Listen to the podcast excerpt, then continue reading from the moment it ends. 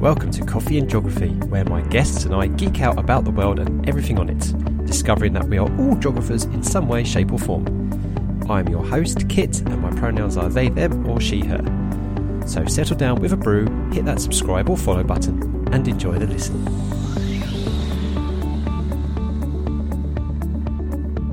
Hello, everybody, and welcome back to Coffee and Geography. And uh, I've got someone joining me who I'm meeting for the very first time, which is great. I love this kind of spontaneity of this podcast. And uh, hello, Colleen, how are you? Good. How are you doing? Nice to meet you, Kit.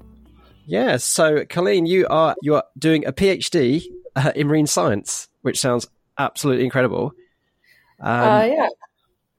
And you're located in in Saudi Arabia, which Saudi is Arabia, yeah, unusual I think for for most people.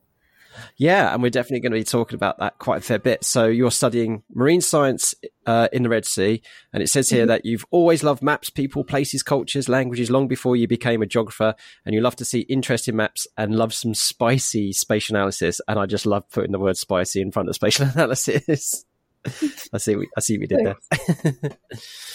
yeah. So, um, yeah, you just said it may be a bit strange for having someone, you know, coming on from Saudi Arabia. But yeah, so is it the the academics has just taken you there? You've ended it there. Have you always wanted to go somewhere like like the Middle East or in Western so Asia? I I always wanted to go somewhere in the Middle East, oh, or anywhere really. Like I'm I'm interested in lots of places in the world, and Saudi Arabia is unusual. It wasn't something that like a lot of people got to go to. Um, I first came here eight years ago, and the culture here was a little bit more restrictive. Now, tourism and um, a lot of things are more open. Um, Saudi Arabia is getting a little bit more liberal than it has been in the past.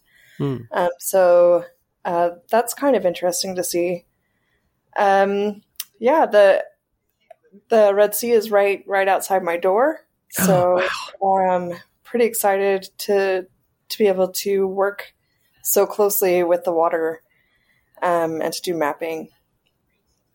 I, I, so I was going to ask this question really just uh, to be a bit silly, but I, I kind of know the answer because of like where your location. But I, I doubt, I doubt that you would like to just walk out in your pajamas, get some data collection, and come back in again. But I'm, I'm pretty sure it's not quite as simple as that.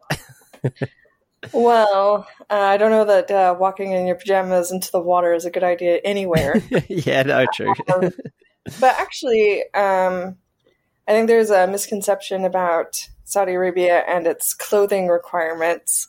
Okay. Um, that is a, um, a little bit of a misconception. Um, I wear jeans and t-shirts quite often. Um, and the community I live in is is pretty open with whatever you're wearing. Um, and then just out and about, I I don't have to cover up or anything like you might see in the movies or TV. Mm. Uh, it's it's quite a bit more, was it quote unquote normal, um, than than how you know media makes things out to be. No, which I think is kind of how everywhere is.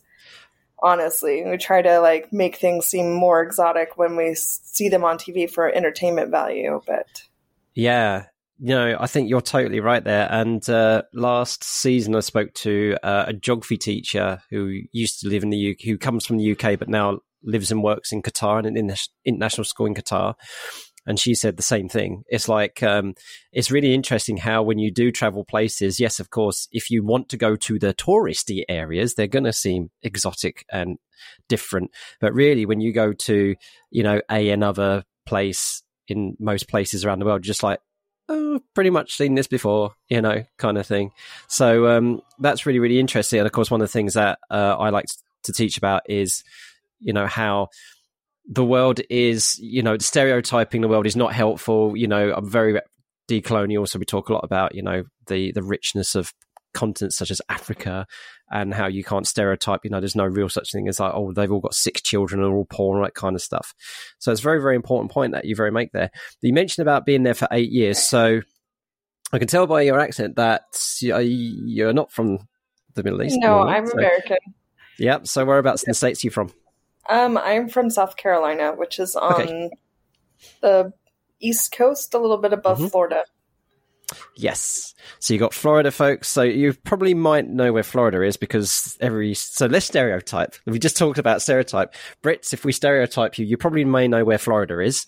Um, so then you've got Georgia and then you've got the Carolinas just to the north of, of that. And, uh, folks, folks who listen know, know this, but you're learning for the first time, Colleen, is that my wife is from the Twin Cities from Minnesota and my family oh, is half American.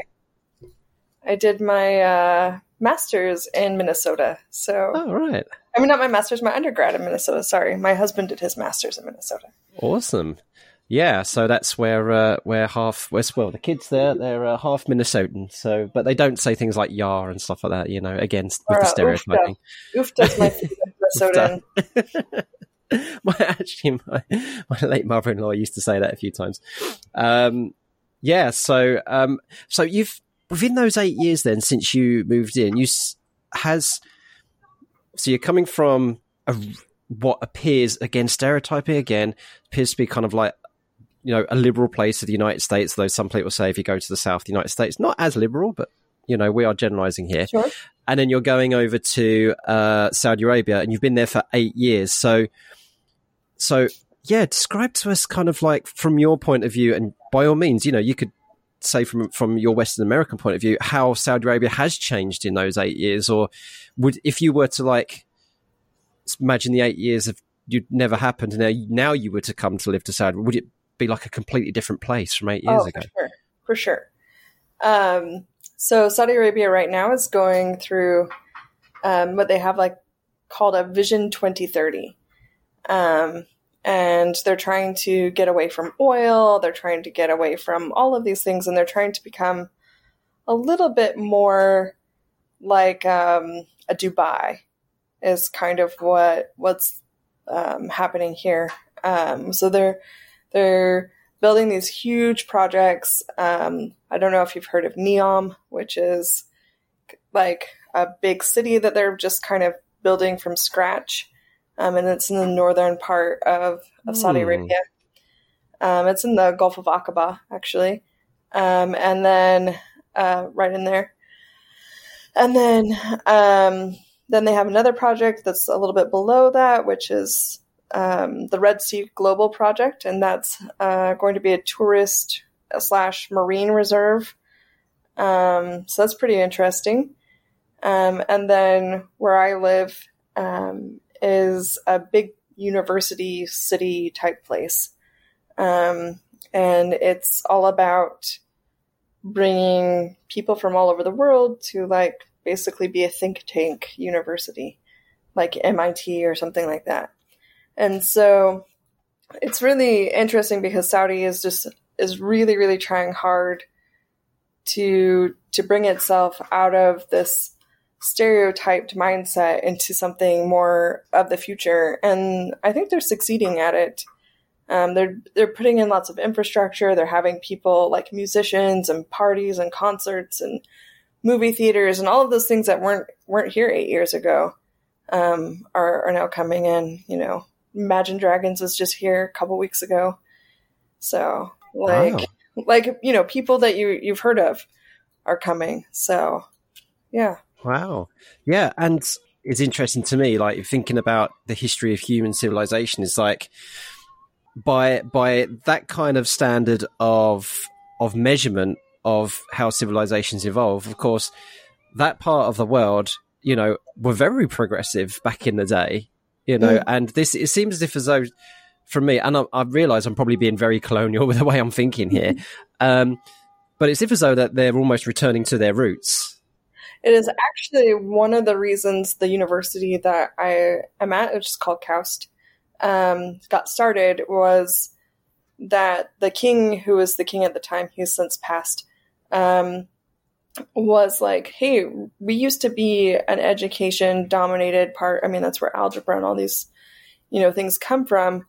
You know, we used to be known for that and we want to bring that back. And so he he built a couple of universities and was trying to bring that back into the world. He wanted uh, Saudi to be known for that again. You know, the more that countries do this, and the people of nations are allowed to kind of be this creative and you know show their their talents and their wisdom is just benefit for everybody, really. Um, like the the things when I when I went and visited places like South Africa and Malawi, and I looked saw the ingenuity and the talent and the intelligence and the know how, you know, based on learnt knowledge and stuff like that from their own cultures. It's like um, the story I used to tell when I used to go and do the teacher exchange in Malawi is that I I taught one of the geography lessons there and I kind of liked liked to flip the script because the students would say, "Oh, you're from you're from England, you're from the UK," you know, and they had this kind of streets paved in gold kind of th- mindset. And I actually flipped the narrative and I said, "No, I want I want to tell I want you to tell me what we should be learning from you. You know, what we have lost by becoming disconnected through community, through the environment, and things like that." Um, and yeah, they the kids burst out laughing, but it was a lovely moment. Laugh as in like, what? You're here to teach us about you? I'm like, no, no, like I want to know about you. And we did this amazing lesson about kind of like the problems that quote unquote developed nations have because of their capitalist driven cultures and societies because of their overconsumption. And it was just a lovely moment, really. And uh, yeah, so the more the more the better, I believe, for that kind of stuff. For sure and there's all these backgrounds and people that you know there there's a reason representation matters and it's not just because oh if i see someone that looks like me on television that that helps me it does.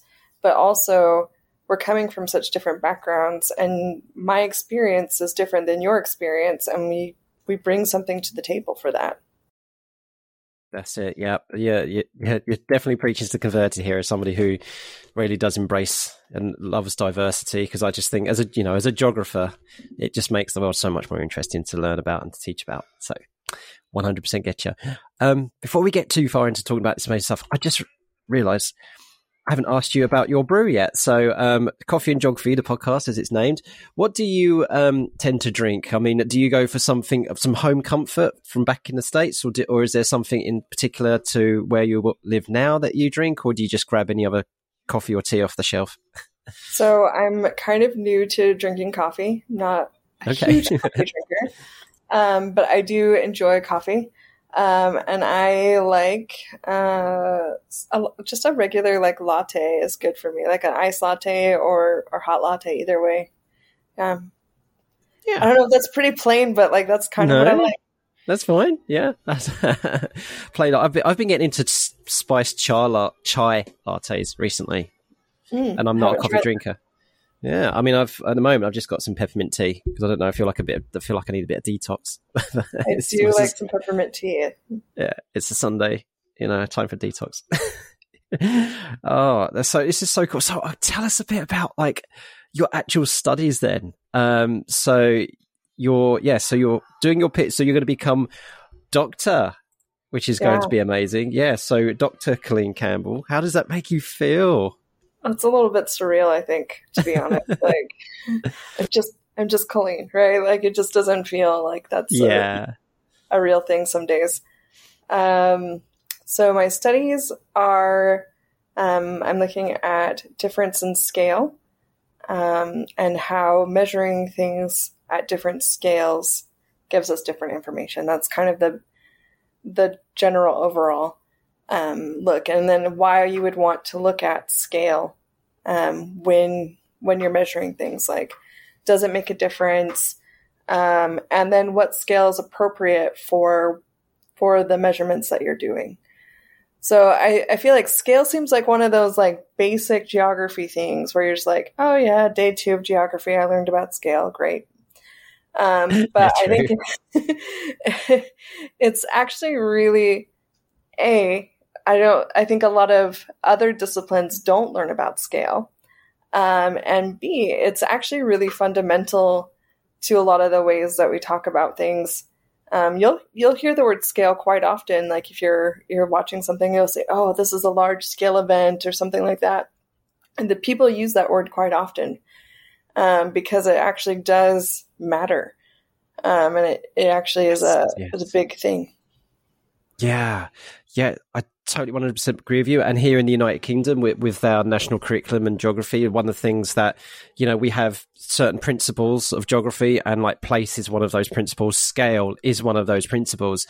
Um, and also, I think scale can interweave and, and intertwine quite well as well, depending on what you're doing. So, um, for example, you may have a global map let's call it a GIS map since you love GIS. Let's call it a GIS interactive global map of the tectonic plates, and you can turn off and on layers of volcanoes, of earthquakes, different boundaries, and you get a sense of the pattern of global, um, you know, processes. Great, but what does that actually mean for someone who lives on the slopes of a volcano? What does that actually mean for um, the regional or national scale in terms of strategy to mitigate against tectonic hazards and stuff like that. So the scale, you're right, the scale really does matter. And of course, the problem that we have as as geographers, and I, I guess maybe a society when it comes to things like climate change, is that when we have things of too large of a scale, like maybe gl- global or international, and then we need to be taking personal action, like such as climate change, it's very, very difficult to kind of relate to what's going on. And that's maybe one of the reasons why our actions as a global community towards climate change is so slow. But um, what do you, I, I don't know how you feel about that. I I think that changing scale and making it more relevant is um, absolutely important. Um, when so one of the things we're looking at is um, there, you know, people are fishing and using the water and um, you know they're wanting to use it for tourism and all of these things and tourism affects the people who live in that city. I don't know if you you're near a tourist town, but um, you know, tourists come in and you know it's really great for the economy, but sometimes really terrible for the environment. um, even if they're yep. doing ecotourism, yes, um, tourists tend to break things and they tend to leave trash and things like that. I mean, that's just people, and so. Um, you know you have this dual thing where you want people to come in you want you want there to be ecotourism where people are looking at the environment and protecting the environment interested. But then you have this other aspect where you know you have people who are um, you know potentially harming it as they're there. Um, and so you you have to talk to that local community that lives there permanently like not just the tourists that are coming in but that local community and convince them that like this is positive for you and also you know like how do you how do you make that better? How does that going to affect you? Are you going to be happy with you know hundreds of people coming in you know and and it it's especially someplace like here where tourism is brand new people don't know what to do. Like so it's a very it's a very new thing. Um I sometimes get mistaken as a tourist uh, here, which is always fun. Um, like I've been here for eight years. I'm absolutely not a tourist, and uh, it's it's interesting to see people's uh, reactions. Generally, it's very positive. They'll say "Welcome to Saudi," and I'll be like, "Thanks," and uh, they'll ask me, you know, what I'm doing because because I love to take pictures, and so I'm always taking pictures of things, and I think that they think pictures equals tourist. Um, I'm a so, tourist in my own backyard then, if that's the case. exactly, I take pictures all the time. Um, so, so I think I get, I get those, those, uh, oh, welcome to Saudi things. And people are quite nice, but I think, you know, it's one thing you see one person taking photos, um, and how you react to, to, you know, a hundred people in the same spot trying to do the same thing.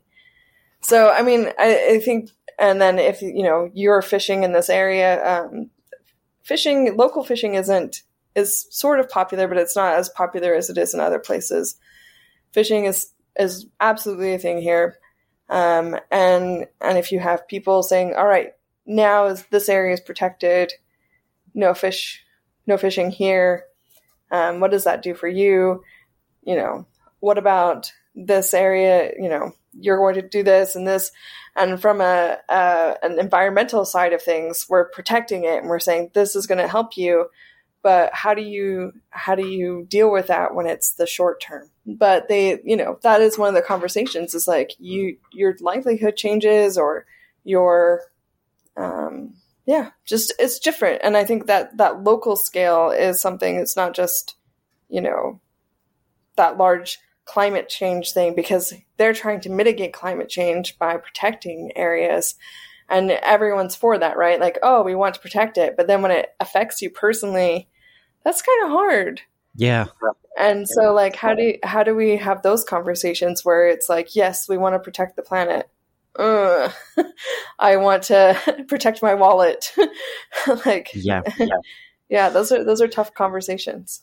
They really are. And last season we had uh, an on location recording uh, at a local um, well the natural food cooperative. So so they are independently run. They're a crop cooperative and they do things like you know organic stuff and they have like the bulk stuff where you can refill bottles refill everything.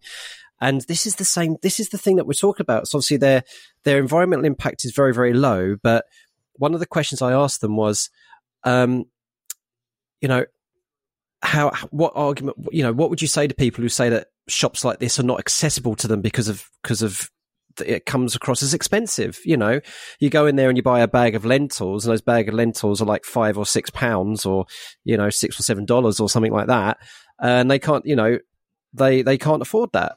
And then and then the, the, the response was, well, yeah, it's it's a problem because we're trying to convince people that if you buy that six or seven uh, you know, pounds worth of, you know, so half a kilo or something worth of lentils, they could actually make quite a few meals out of that, you know. And so it's better in the long term. It actually saves their money in the long term. But because we have this short termism of, you know, also, pl- you know, playing on our survival instincts is that we just got to get through the next hour, just got to get through the next day. And, and then, and then it, it, kind of really does kind of hamper our, our attempts to kind of s- solve long term problems. And I guess that's the same sort of thing with the s- scale because you got the temporal scale as well, short term, long term.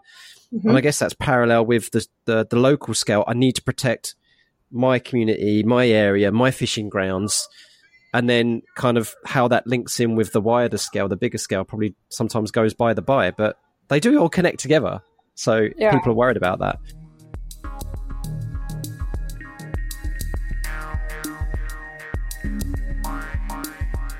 Hi, folks. A chance for you to recharge your brew, but also a polite prod to remind you that it's so easy to support this podcast. Simply liking, sharing, rating, and reviewing means that it will get on more people's radar. Also, there are a few links down in the description which may be of mutual benefit. Please do check them out.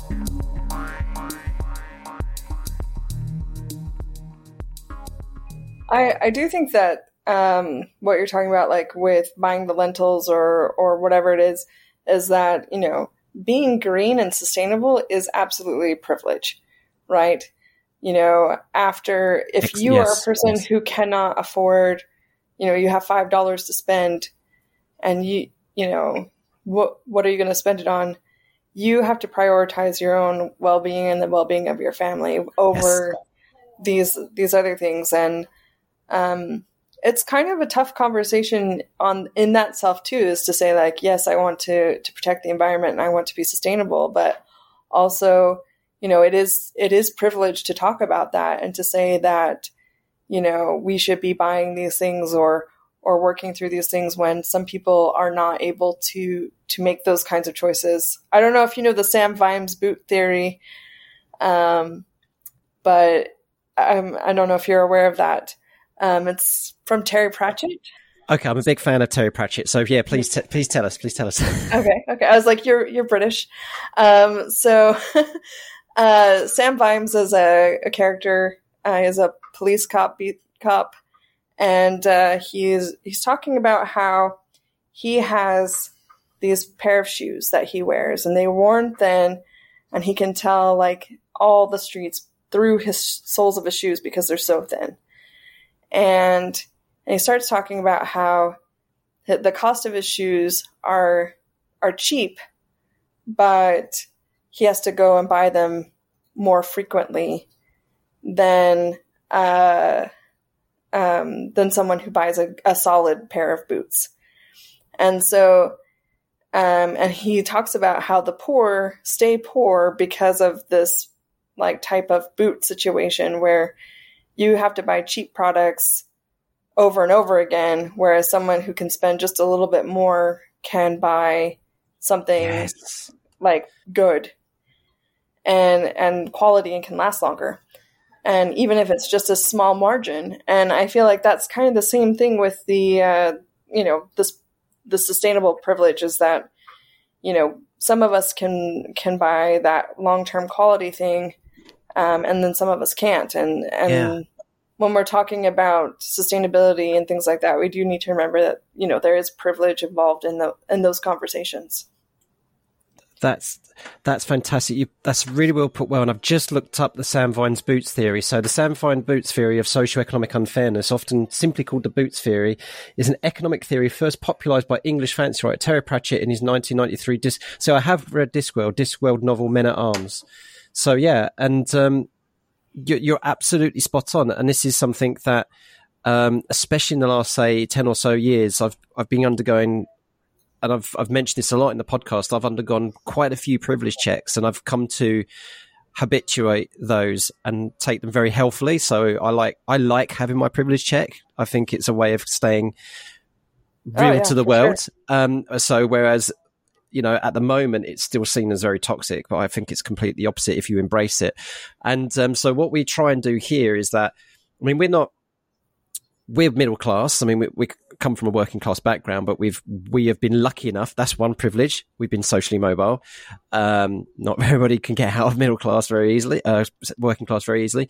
Um, and circumstances have allowed us to be able to have a mortgage on a house rather than rent it. Circumstances mean we've been able to save money for solar panels on a roof, to get an electric car, and um, and then, but we don't stop there. We every time we scrimp and save, we try and do stuff which which basically shrinks our carbon budget and just gives a little bit of a buffer for people who can't afford to shrink their carbon mm-hmm. budget. So people say, Kit, why are you putting more solar panels on the roof when you've got enough to power your home? It's like I want to be take I want to be drawing less energy out of the grid you know, I want to be making sure that I'm I'm negative carbon because there are people out there who cannot afford to put solar panels in their roof, and when I'm producing surplus power, I know that's going back into the grid, and okay, fine, it goes into the mix, but for every unit I'm exporting, there's somebody out there who hasn't got this stuff who's importing that unit of solar power. So I, that's one of the ways I've tried to pay my privilege forward.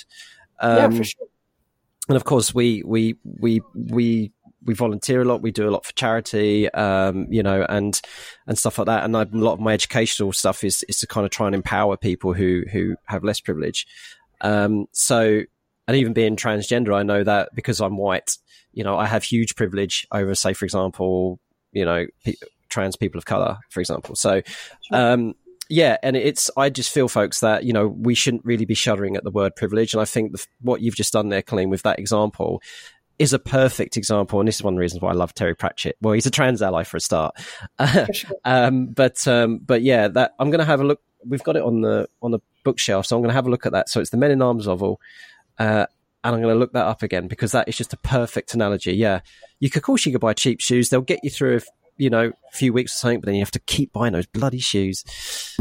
So yeah, yeah, it's right. it's it's an interesting topic, and I think that it it goes well with a lot of things like you know as as geographers we do explore the world and we do see like you know people in a lot of different circumstances and a lot of different ways the world works and i think one of the things that we see is you know we come from you know one part of the world and we go to another and the things that work in one part of the world don't always work in another yeah. just i mean because people are different and you know the land is different sometimes. Like, you know, something you do in forestry would probably not work here in Saudi very well, um, just because we don't have forests the same way, right? So, like, right, there's yeah. just a lot of different things that, you know, checking the, those kinds of privileges and then also, you know, seeing the different people and and seeing how we can be, you know, different and better because of that.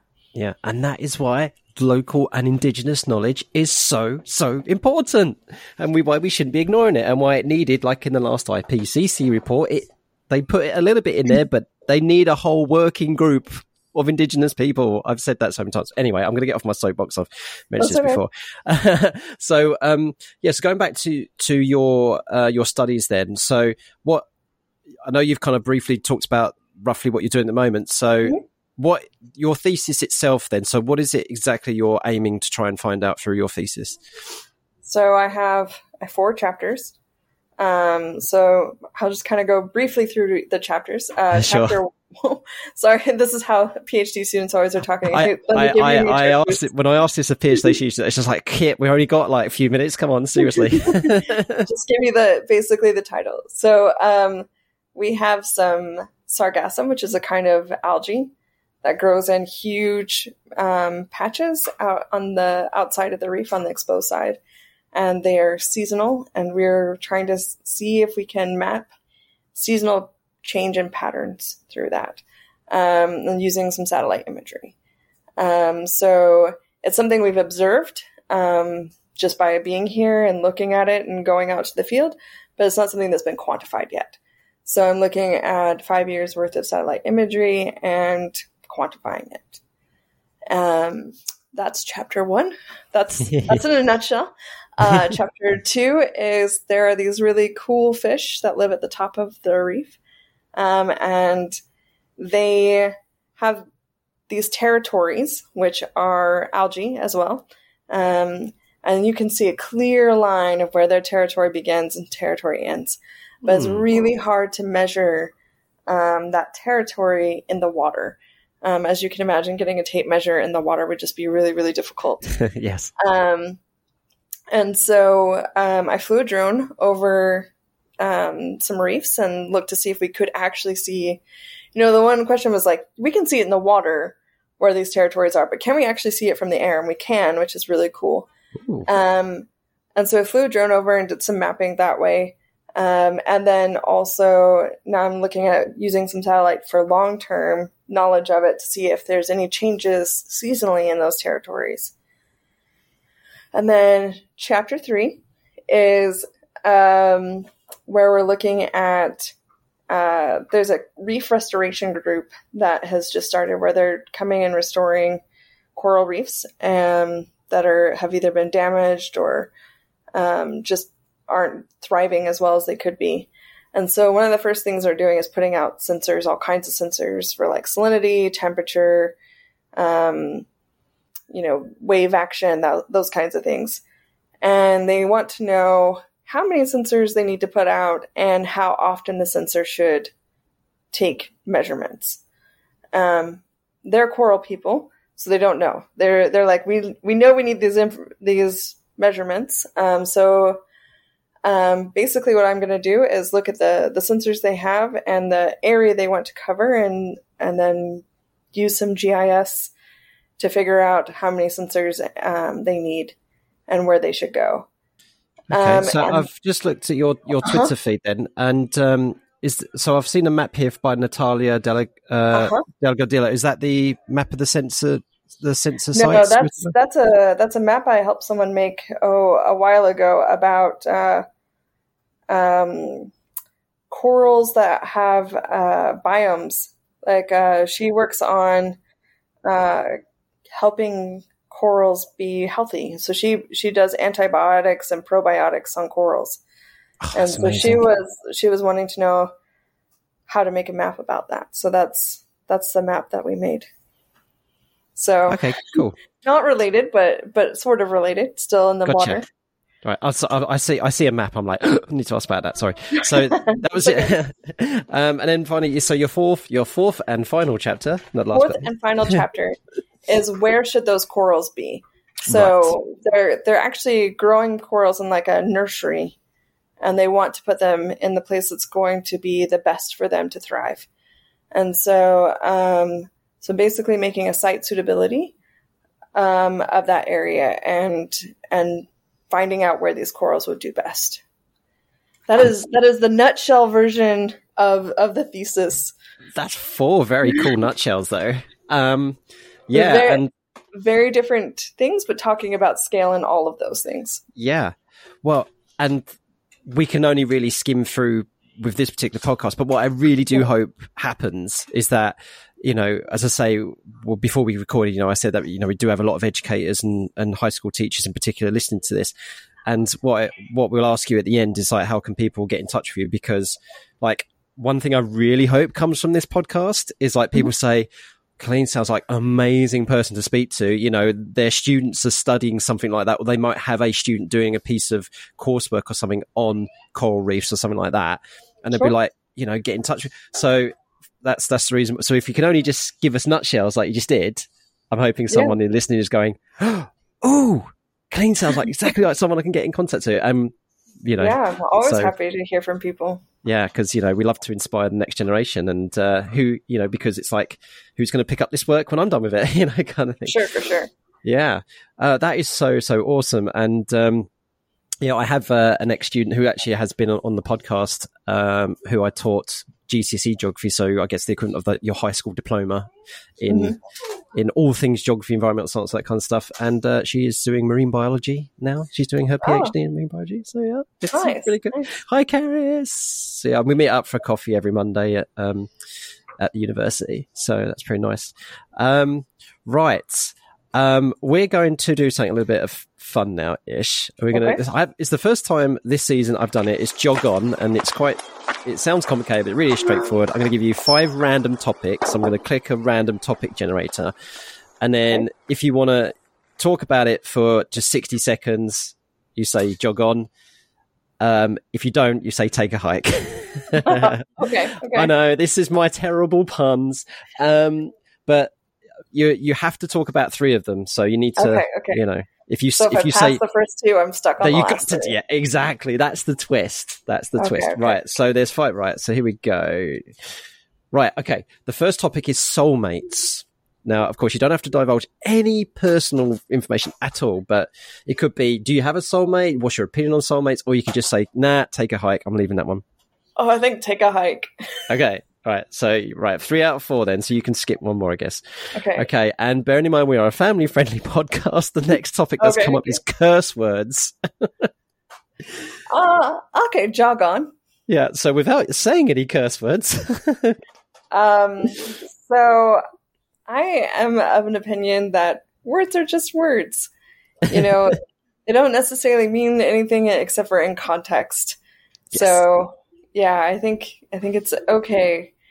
Um, I also I was my brother was visiting, and he he heard some things with the F word on the radio, like out here in a family friendly environment, and I was like, he's like, oh, you know, why are they not bleeping that like they would in the U.S.? And I said, those words don't mean anything to them.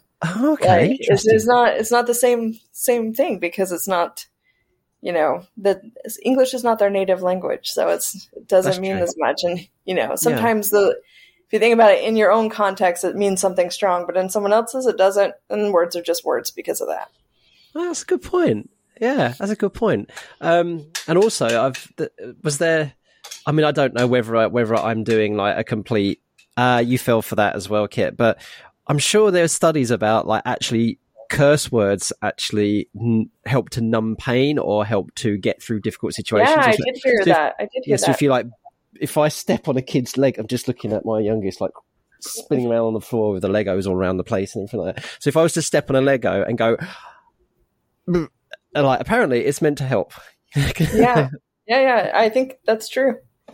so I don't know. Uh, write in, folks, and tell me I'm talking nonsense. Um, or, or um, no, I'm not going to say it because I was I was gonna I was gonna say a curse word and then bleep it out just for comic value, but I just I just no, I'm not that brave. Um, so okay, excellent. So we've got two to go out of three. So the next one is religious holidays. Religious holidays. Uh, so there's two pretty good religious holidays here. Hmm. Uh, the end of Ramadan is a, a week of, of holiday called Eid, and then we have a second Eid uh, week from then. And I really enjoy it because I get the weeks off. Uh, so it's like two bonus weeks uh, randomly in the in the year for me. Uh, they don't they don't uh, they don't mean anything to me religiously, or and I don't uh, have too many religious holidays that I follow. So it's probably it. That's it. Sorry, Yeah. not, not anything that's exciting great. on that. So um, I mentioned Emily Butler a bit earlier in Qatar, and she says that um, from her flat she can hear the call to prayer. Yeah. Um, so do, are you within hearing distance of the call to of any call to prayer? Call to, call to prayer is everywhere. Yeah, um, yeah. I guess that makes sense. Yeah, yeah. So you you hear it everywhere. Uh, I thought it was going to be really annoying when before I got here. I thought I was gonna was gonna hate it. Uh, I actually kind of like it. It's, yeah, Emily it's said like the same little, thing. Yeah, like a little song. It's in the background. Uh, it's not that big of a deal unless you're standing right next to the mosque and you're trying to walk and talk to somebody, and you're like, "I'll just talk to you in a minute after after yes. it's over." But like walking through the school corridors and the bell goes off right by your ear. Yeah, yeah, yeah. hate the, when that happens. That's the only thing that it really is like. Cool. But actually, it's quite kind of nice. Someone singing, and it's it's quite it's quite nice. Yeah, you're not. You're say you're the second person independently who said actually, that's, I find it quite soothing sometimes. So, which is maybe quite the point. It's meant to be very spiritual, and uh, as I say, I'm not a very religious person, so I I, I can't access that that feeling like those folks can. Um, right, two more to go, and you only have to choose one of them. So the oh, okay. fourth one, the fourth one is it, it's just come up with vacations, taking a vacation. That's uh, what it's come up uh, with. I'm going to say take a hike, just because. I want to hear what the last one is. Okay, well, you got to talk about this one then. um, actually, it could quite lead into quite nicely into the thing I want to talk about last, um, and that's popular music, pop music. Ah, uh, I am a fan of music. I'm a fan of all things music. Oh, cool. Um, yeah, I love music. Um, I think that once you get like what you like, I think some music is harder to adjust to, just like all music coming at you. But I think it's like foods or spices or anything else, you get flavors yeah. you like, and yeah. Do you have a favorite I, band I really, or pop group?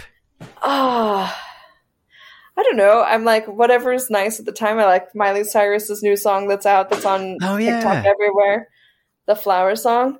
Oh, I, am really enjoying that. I don't know if she's like my she's not my favorite, but I like it. nice, cool. Well, right, I really have a favorite. Oh, fair enough. Yeah, I mean, uh, yeah, and when you do have a favorite, you kind of you go through phases, and you have a different favorite for another part of your life, and yeah, yeah, exactly that. Yeah, Awesome. So we're going to go straight in because we've t- talked about music. Great segue into um, spilling the beans. Yes, another pun of. Oh. Uh, I was terrible when I was a teacher with all these puns. The kids would just be groaning. Oh no, not that again. It's like quintessential. Um, right. So it says here, Colleen, that you like to dance. I do so like to dance. Tell tell us a little. Spill the beans, then, Colleen. So what kind of dance you like? Are you just just dancing in general? You just like to get your groove on whenever you hear some beat, or or is there any kind of genre?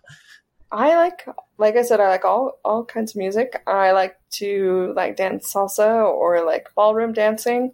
Um, I did notice, um, well, one of my friends noticed that if I'm listening to music, I can't help but walk to the beat. Awesome. Um, they're like, "Are you dancing?" And I was like, "No, I'm just walking." And they're like, "You're like right on beat." And I was like, "Oh, just had no idea." so I, I think I'm just always got something going on, oh, whether I whether I think I, I do or not.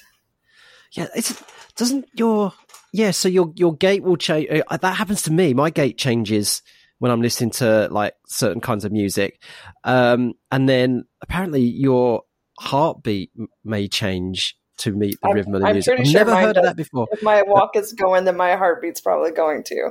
Yeah, so, but that's pretty cool. Um, because then I definitely feel the rhythm. I'm, I used to be the kind of person who used to love feeling the the vibration of like music of sound like actually going through my body and i yeah, used to yeah, love yeah. going that's the only reason why i used to love like going clubbing was i i, I hated oh you know everything about clubbing except that feeling of that vibration like that, that music. Of like yeah. the, the going through your body and yeah yeah like becoming one with the music for a minute. Yeah. So I do tend yeah. to listen to my music a bit too loud in the car sometimes. Ah, same, and, uh, same.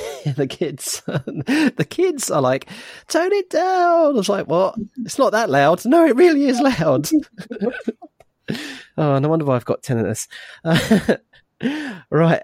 Well, come to the to the end now, and it's been an absolute fabulous chat, and it's great being getting to know you. Um, so we got one last thing to do then we are all geographers, and that is when we link our guests to each other. Um, and I had an absolute delightful chat last week with um, some school students who are members of the UK School Sustainability Network. Um, and folks, I'm not going to give too much away because I want you to listen to the episodes, but go and have a listen back.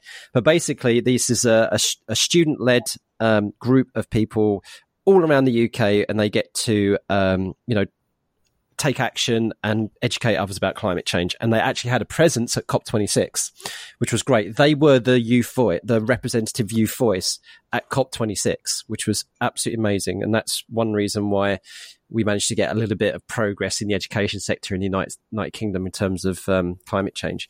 So they um, were given the word sublime by Professor Jenny Barclay, the volcanologist, and then they had a good go at that. But they've given you the word because this is a word that's very true, to, uh, you know, dear to their heart, uh, Colleen. They've given you the word hope. Oh. So the word hope. So what you've got to do is for is talk about the word hope for thirty seconds, and you know, ideally from a geographical slant. But if anything where the word takes you is absolutely fine, and you have thirty seconds to wax lyrical about the word hope. So when you're ready, Colleen, after you've had a bit of a, a bit of a think, you can let me know, and I'll start my timer for thirty seconds. Okay, I think that's that's a tr- tricky one, right?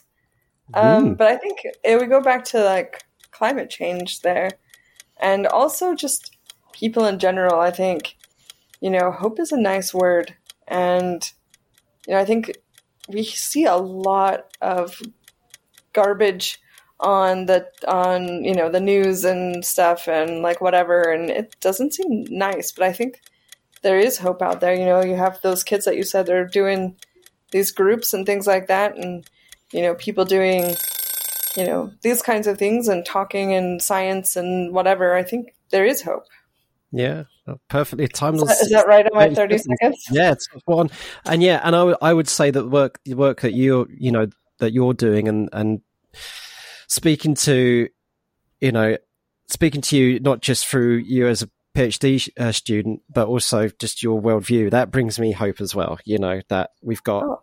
Like, well, like what you said. You said like I'm here in Saudi Arabia, and you know it's not this stereotype places. You know, and the fact that we're just getting more and more people like getting to learn that we're this global community, and that brings me hope. And for sure. That's what it is. Right. So for next week's guests, can you think of a word that you would like for them to tackle for 30 seconds? Hmm. How about just coral reef? Yeah, coral, coral reef. Yeah, we can have um we can have well, like some, well, one one of well one of my first guests um actually chose just because she wanted to be a pain in the backside. She chose Battle of Hastings. I was like, Oh, thanks, Catherine. That seems a, that seems a little rough. But it's okay because us geographers apparently we can link anything. So it was the next guest nailed it, so it was all fine. But but um, oh, okay. yeah, she said, right, why don't I choose something that's history related because we all know the rivalry between geography and history. So I'm going to go for Battle and Hastings. Like, oh, thanks. but it's all part of the fun. Okay, so we're going for coral reefs. Uh, brilliant. So we'll find out what the next guest thinks about those and their opinion on that. Um, Colleen, so to finish off, any um, shout outs you would like to give to anybody? Uh, I don't know. I guess just to to everybody. Hello to the world, right? Hello, everybody. Brilliant. And where can people find you? So you have a Twitter account? Yeah, I do have a Twitter account, and I'm terrible at remembering what my my handle is. So if you, you said you saw it, so go ahead and Yep. So it's it Maps C. So M A P S and then C S E E. So Maps C. That's what your Twitter handle is. So now you remember. Now you can log on again. yeah. I mean, I log in. I just I never remember what it's what it is to give people. Yeah. And uh, uh, Instagram is also a good place to get me. Yep. Uh, which is at CC Maps, which is S E E S E A Maps. Ah, CC Maps. Right. I need to follow yeah. you on Instagram as well. Fantastic. Um, well, Colleen, it's been an absolute pleasure getting to know you. Thank you so much for taking the time to to uh, to join us on the on the podcast. And uh, please keep up the amazing work. And I really hope that uh, you know, um, folks listening, you'll get a few. You know, maybe teachers or students contact you and say, "Hey, you, you sound amazing. Can let's let's listen to what you're doing." So, thank you so much, Colleen. Thanks.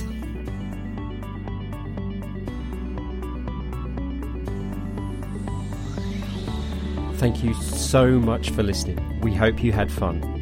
If you haven't already done so, please subscribe so more stories and experiences can drop into your favourite podcast app. If you fancy being a guest or have any feedback, follow us on Twitter at CoffeeJogPod and send us a DM. Or you could email coffeeandjog at geogramblings.com. Until next time, keep geogging.